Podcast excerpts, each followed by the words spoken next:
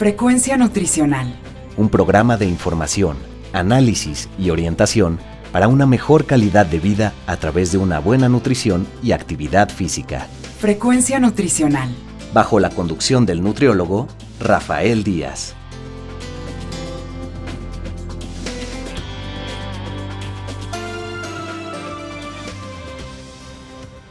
Hola amigos y amigas, les saluda Rafael Díaz García. Ya estamos en su programa Frecuencia Nutricional, un programa de la Universidad Autónoma Metropolitana, Unidad Xochimilco, para Guam Radio 94.1 FM. Quiero darles las gracias a todos los que durante estos días nos han seguido en nuestra página web y se han puesto en contacto con nosotros vía correo electrónico, Facebook y Twitter. Sus comentarios y sugerencias nos permiten mejorar en cada programa. Recuerden que Frecuencia Nutricional es un programa hecho por personal docente e investigadores de la licenciatura en Nutrición Humana de la UAM Xochimilco para todos ustedes, y el cual tiene como objetivo informar, analizar y orientar en los diferentes temas relacionados con la alimentación y la nutrición. Antes de dar pase al reportaje que les presentaremos el día de hoy, les comento que hace unos días la doctora Norma Ramos Ibáñez platicó con la maestra Magdalena Sánchez Jesús, quien es docente e investigadora de la licenciatura en nutrición de la UAM Xochimilco, sobre el tema de los problemas nutricionales en las infecciones por hepatitis C. Pero escuchemos primero el reportaje y regresamos a escuchar esta entrevista.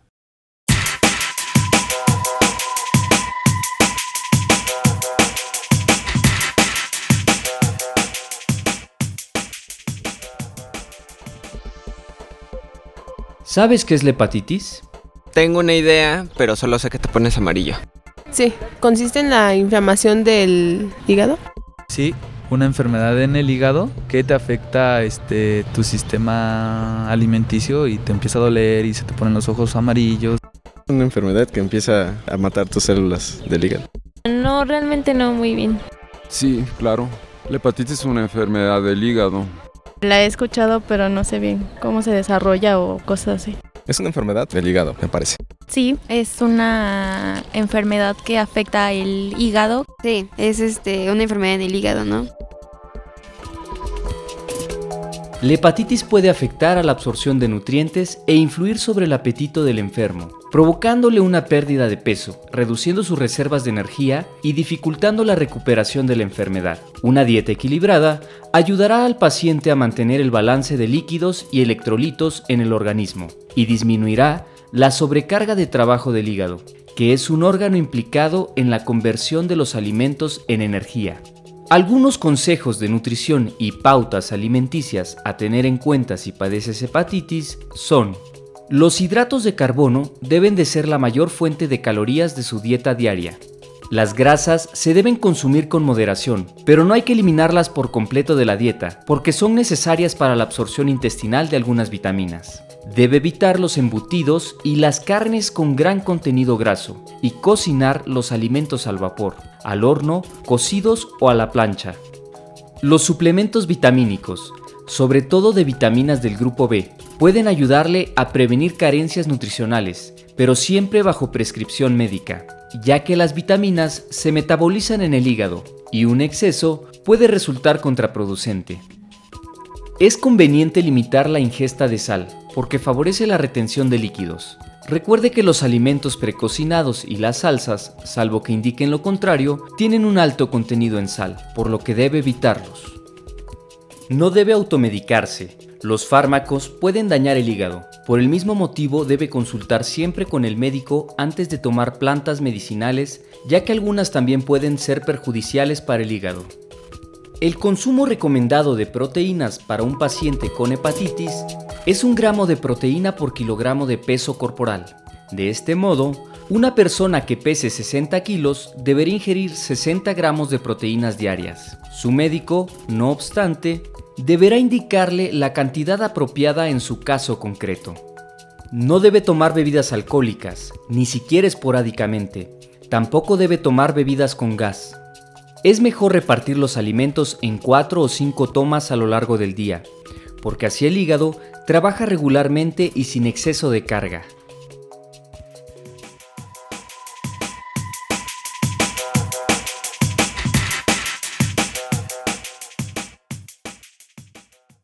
Bien amigos, como les comentaba antes de escuchar el reportaje, hoy les vamos a presentar una entrevista que le concedió a la doctora Norma Ramos Ibáñez, la maestra Magdalena Sánchez Jesús, quien es profesora de la UAM Xochimilco y quien habló sobre el tema de los problemas nutricionales en la infección por hepatitis C. Escuchamos de qué platicaron.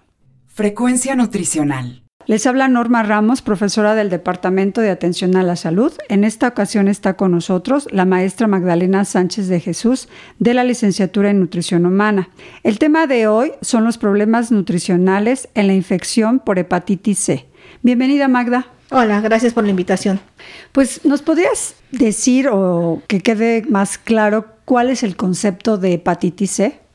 Sí, la hepatitis C es una inflamación del hígado provocada por el virus hepatitis C como tal. Puede ser aguda o puede ser crónica. En forma aguda, bueno, va a tener cierta sintomatología que es muy brusca, muy abrupta y que por supuesto van a tener atención inmediata. Pero existen casos de la infección crónica que es de muy baja intensidad y entonces es la que puede provocar mayor daño. En estas diferencias de hepatitis aguda y crónica que nos hablas, digamos, cuál es la que se puede presentar con mayor frecuencia, si alguna es más agresiva que otra? Realmente, la infección por hepatitis C no siempre va a tener episodios agudos. Muchas veces se puede contraer la infección y algunas veces se han documentado los casos con los pacientes que simplemente manifiestan uno o dos días de malestar similar a una gripa que se sienten muy mal, dolor en articulaciones, pero que en dos días remiten y se les quita como tal. Ellos lo confunden con una gripa y puede ser una etapa aguda de la infección por hepatitis C.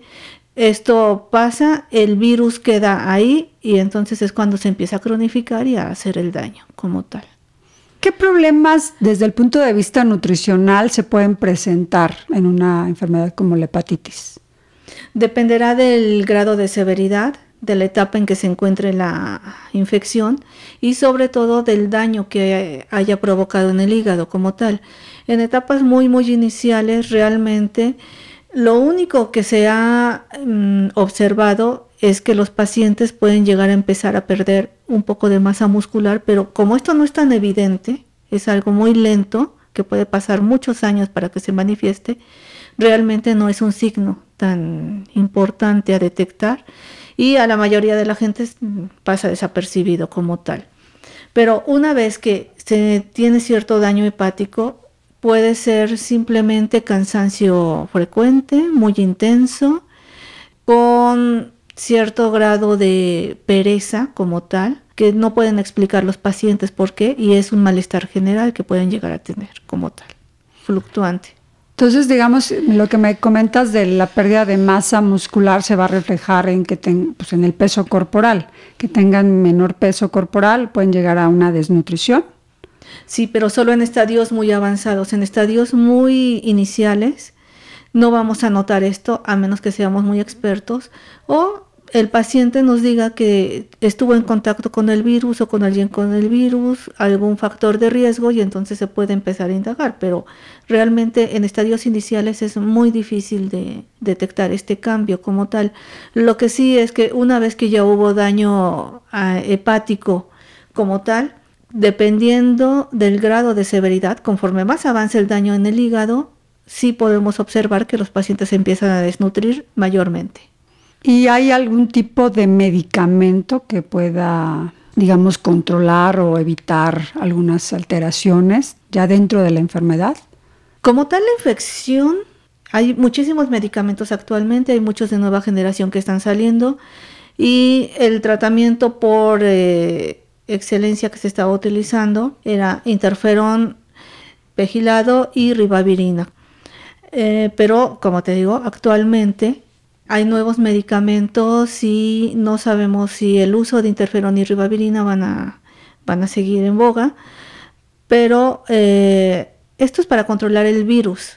Sin embargo, no todos, más bien ninguno, tiene un 100% de efectividad para eliminar el virus como tal y por lo tanto todavía no podemos hablar de que hay una cura para la hepatitis C, pero entrando al área que nos compete a nosotros, si hay algo que nosotros como tipo medicación pudiésemos hacer para detener las alteraciones nutricionales que están ligadas a esta enfermedad, hemos hecho algunos intentos con suplementación con vitaminas, en especial vitamina D, B12, ácido fólico, hierro no lo llegamos a utilizar y calcio como tal, que eso es lo que se ha estado utilizando y dependiendo de la sintomatología y de los valores bioquímicos que está teniendo cada uno de los pacientes en cada uno de los chequeos que tiene, podemos llegar a aportar potasio o incluso simplemente retirar todos los demás suplementos. Dependerá mucho de, de cuál es el estado del paciente. Entonces no podríamos decir que hay una suplementación básica para todos que siempre se aplique, sino que dependerá del, del perfil bioquímico que presenta el paciente en ese momento. Entonces la pauta para saber si hay una suplementación es los perfiles bioquímicos y Sí. este y bueno con referencia a digamos si un perfil bioquímico es bajo y que bueno necesitan ustedes consideran que debe de hacerse una suplementación pero si la gente digamos no tiene el recurso para a veces para comprar este tipo de suplementos el recomendarle eh, que aumente determinado la ingesta de determinado alimento garantiza que va digamos que estos niveles bioquímicos van a mejorar o si es necesaria la suplementación Depende del grado de severidad. Aquí siempre a mayor severidad del problema, a mayor daño del hígado, siempre va a ser más necesaria la, suplementación. Cuanto menos dañado esté el hígado, menor suplementación requeriremos y entonces con la dieta será suficiente para, para poder cubrir esto. Eh, de hecho, aquí me gustaría hacer hincapié en que la dieta normal se puede utilizar en todas las primeras fases de una infección por hepatitis C, siempre y cuando se tenga cuidado de aquellas intolerancias que se vayan creando en el paciente como tal, pero que conforme avanza el problema hepático en los pacientes, vamos a tener que verificar justamente ese perfil bioquímico para saber si la dieta va a ser suficiente, sobre todo si esto se acompaña de síntomas gastrointestinales. Aquí caemos nuevamente en que si el paciente desarrolla algún tipo de mala absorción, tenemos que verificar qué otros nutrimentos se van a hacer deficientes y por lo tanto tenemos que empezar a suplementar esa parte. Entonces es muy difícil dar como una receta, decir ABCD con ellos. ¿Por qué? Porque dependemos de cómo vaya el comportamiento clínico de ese paciente como tal. Entonces, nos comentabas de que eh, la dieta va a depender de las fases en las que se encuentre este tipo de, de problema. Eh, ¿Cuáles son esas fases en general? Este, o, o ¿Hay diferencias entre cada paciente que uno tenga una fase o dos fases y en otros haya cinco? ¿O siempre es la misma, las mismas etapas o fases que se presentan? No, las etapas son prácticamente las mismas, simplemente ¿Qué es lo que hace la diferencia entre esas etapas? ¿Cuál es la respuesta del organismo del paciente? Cada organismo reacciona diferente, pero sí podemos, nosotros desde el punto de vista nutricional en la consulta, lo que hemos hecho es identificar cuáles son las características comunes en los pacientes para poder atender nutricionalmente esta parte. Entonces, los pacientes que están con infección por virus hepatitis C de manera inicial y que fueron diagnosticados de manera no intencionada, van a tener mejor respuesta con una dieta normal porque iban a tener mucho menores alteraciones nutricionales. Entonces es un momento muy propicio para dejar que sigan con su dieta habitual siempre y cuando sea una dieta recomendable con todas las características saludables que se deben buscar y no van a requerir una suplementación como tal. Aquí mismo tenemos que indicarles que cambien estilos de vida como tal y son pacientes que pueden estar bien mucho tiempo sin ninguna otra intervención. En cambio, cuando el hallazgo de la infección por virus hepatitis C fue porque ya tenían otra serie de sintomatología que está relacionada con daño hepático como tal, entonces ahí sí va a haber una serie de recomendaciones, una serie de cambios en la dieta que vamos a tener que adaptar dependiendo de la sintomatología. Y entonces aquí podría hablar de aquellos pacientes que llegan con fibrosis simplemente. La fibrosis se ha visto que con la, cambios en estilos de vida, con cambios en alimentación, puede haber cierta reversión de esa fibrosis y por lo tanto aquí sí tenemos que hacer énfasis en cambiar a veces drásticamente la forma de que, en que comen los pacientes como tal, en eliminar ciertos grupos de alimentos y dar cierta suplementación, además de que eh, el tipo de actividad física que se les recomienda para mantener la masa muscular tiene que ser controlada por alguien que mida el impacto real de la actividad física. Tenemos el otro grupo de pacientes, aquellos que ya llegan con eh, daño mayor al hígado con cirrosis desarrollada y aquí podemos tener dos grupos, aquellos que vienen con cirrosis compensada y con cirrosis descompensada. Los que vienen con cirrosis descompensada son los más difíciles de tratar, puesto que pueden eh, desarrollar ya incluso encefalopatía hepática como tal, y entonces conforme ellos se van presentando o se van sumando otra serie de alteraciones, incluso neurológicas, tenemos que ir haciendo restricciones diferentes y adecuaciones diferentes a la dieta. Ahora, esto en los pacientes con cirrosis compensada y descompensada, ambos pueden tener varices esofágicas, entonces eso también nos obliga a cambiar ya la textura y consistencia de las dietas para evitar daño a las varices esofágicas o gástricas que ellos tengan y por lo tanto prevenir sangrados que son desencadenantes de encefalopatía hepática. Entonces en ellos ya no hablamos de una dieta normal, hablamos de dietas blandas, incluso en algunos casos puede ser dietas líquidas por algunos periodos, y sobre todo sin irritantes. Es decir, cuando hablamos de blanda, estamos hablando de dietas sin irritantes, pero también con alimentos suaves, que no dañen el esófago o el estómago al pasar, que no tengan puntas, que no tengan aristas como tal, aun cuando uno los mastique muy bien. Y entonces aquí sí empezamos a ver que si hacemos esta diferenciación, Tan solo al ver qué deficiencias nutrimentales van a tener, son más deficientes en nutrimentos las dietas que están enfocadas hacia cirrosis, después menos estrictas, digamos, o que requieran menos suplementación, pero sí algunos suplementos, aquellos que están en fibrosis y los que están con la infección inicial y que pueden llevar dieta normal, realmente no necesitamos suplementación. Entonces sería a grandes rasgos hablando de tipos de dietas. Entonces va a depender, por lo que nos acabas de decir, mm, una parte fundamental es del funcionamiento del hígado, que eso nos va a dar la pauta para establecer el tipo de dieta. Y la otra es el, digamos, el funcionamiento del tubo digestivo también para determinar la textura o la consistencia de, de los alimentos nos hablabas de este tipo de dietas blandas y líquidas. Comentabas de las dietas blandas, eh, que se les llama, aquellas también con una textura, o los alimentos son de textura suave.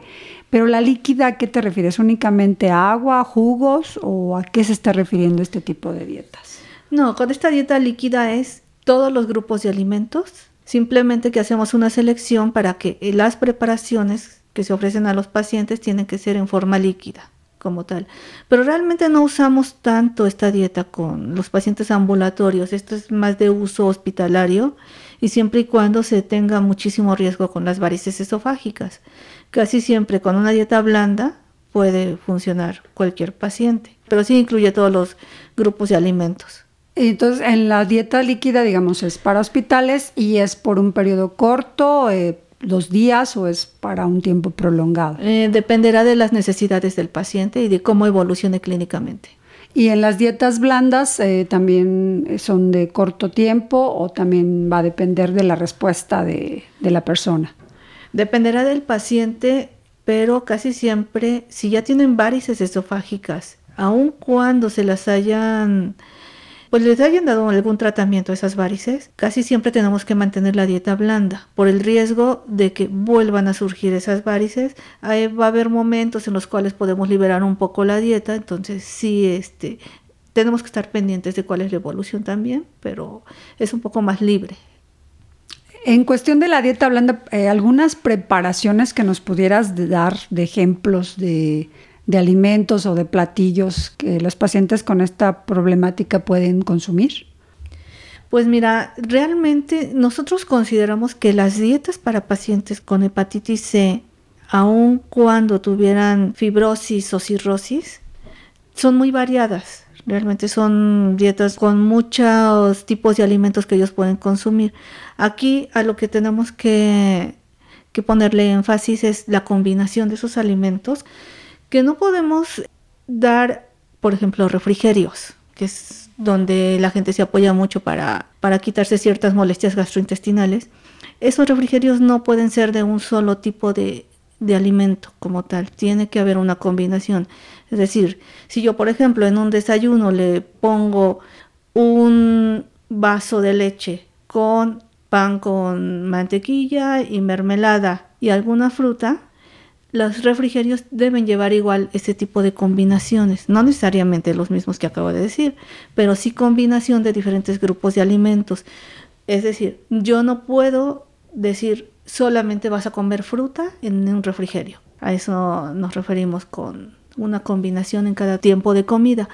Pero la otra cuestión es que eh, los pacientes pueden consumir, por ejemplo, grupo de leche, grupo de carnes, de cereales, verduras, frutas, grasas, es decir, todos, realmente todos los grupos de alimentos, pero tenemos que hacer una combinación adecuada y dentro de cada grupo de alimentos hay alimentos que son preferentes para ellos y otros que deberíamos no evitar, pero sí limitar su consumo.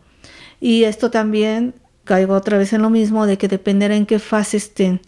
Si es una cirrosis compensada, realmente no tengo ningún problema, con las proteínas, que es el otro punto de controversia con los pacientes con este tipo de, de problemas.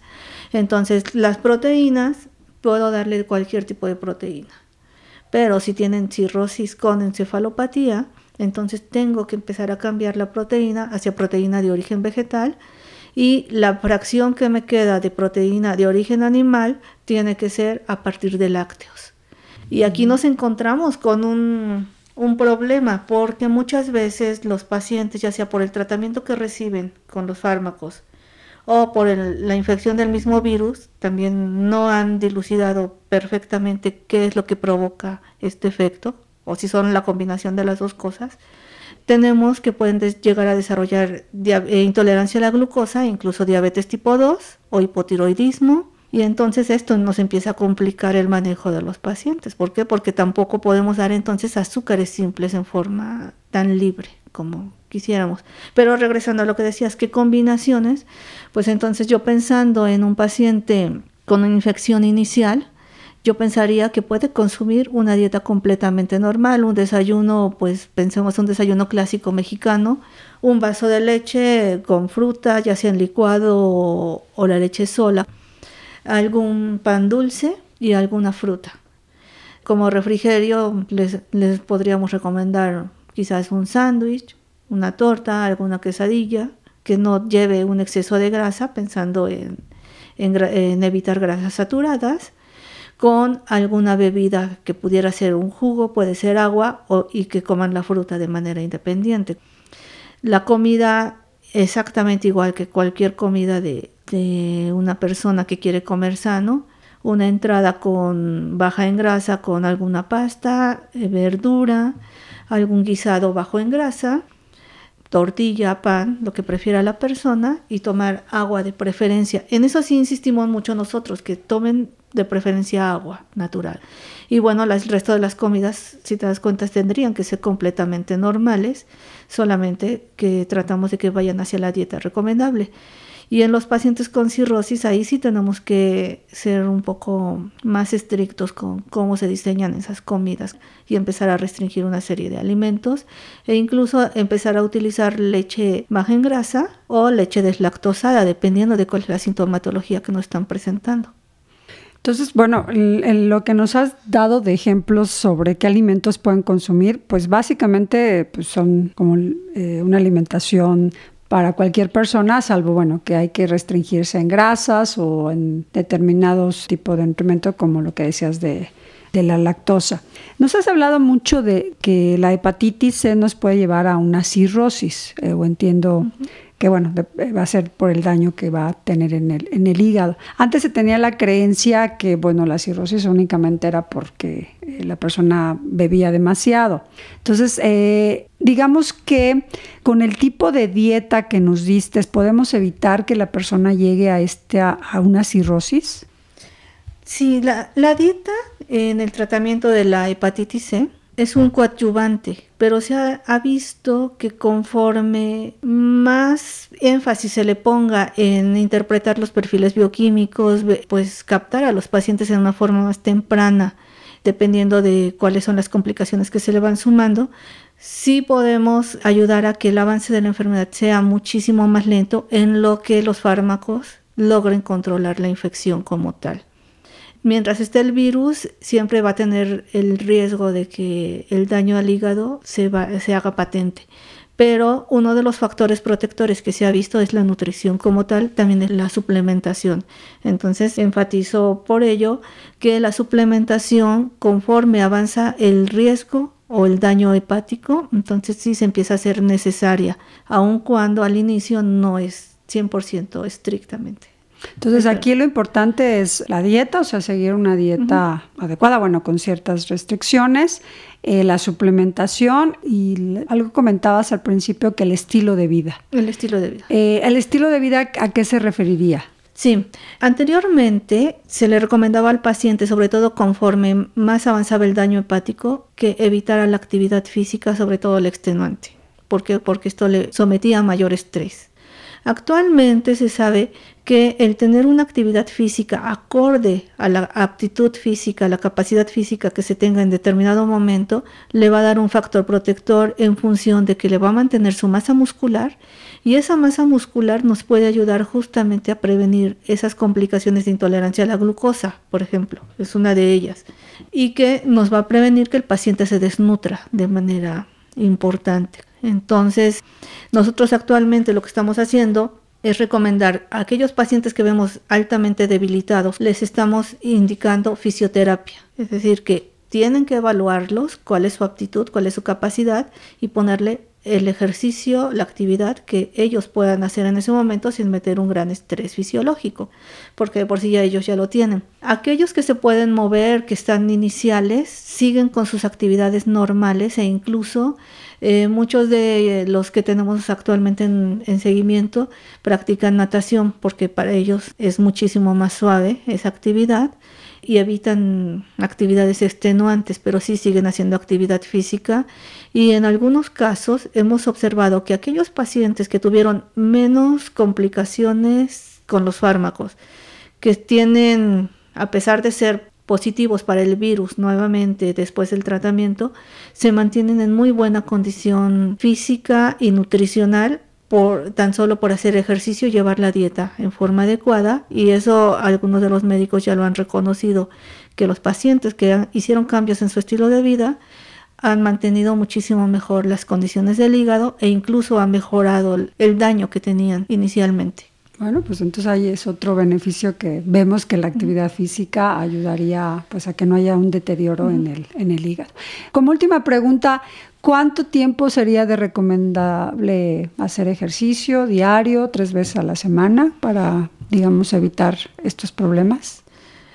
Se les ha recomendado mínimo cuatro veces a la semana para que sí tengan un periodo de reposo, aunque hay pacientes que lo hacen todos los días y no han tenido mayor mayor problema. Pero eso ya también depende de, de cómo se sientan ellos y cómo lo decidan hacerlo como tal.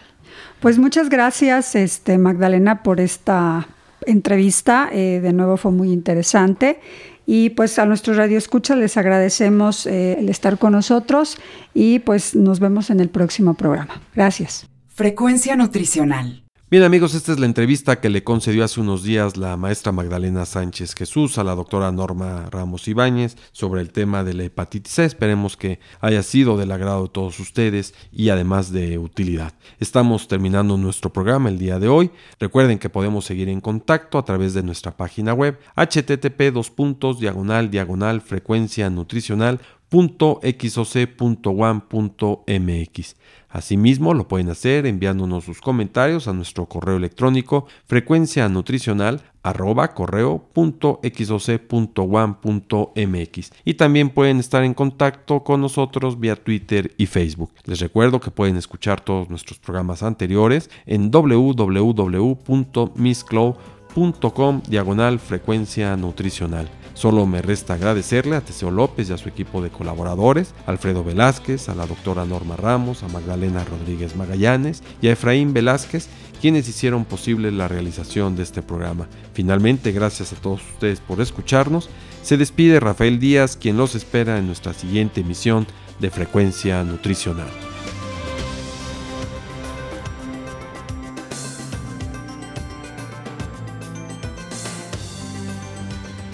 Frecuencia Nutricional. Un programa de información, análisis y orientación para una mejor calidad de vida a través de una buena nutrición y actividad física. Frecuencia Nutricional.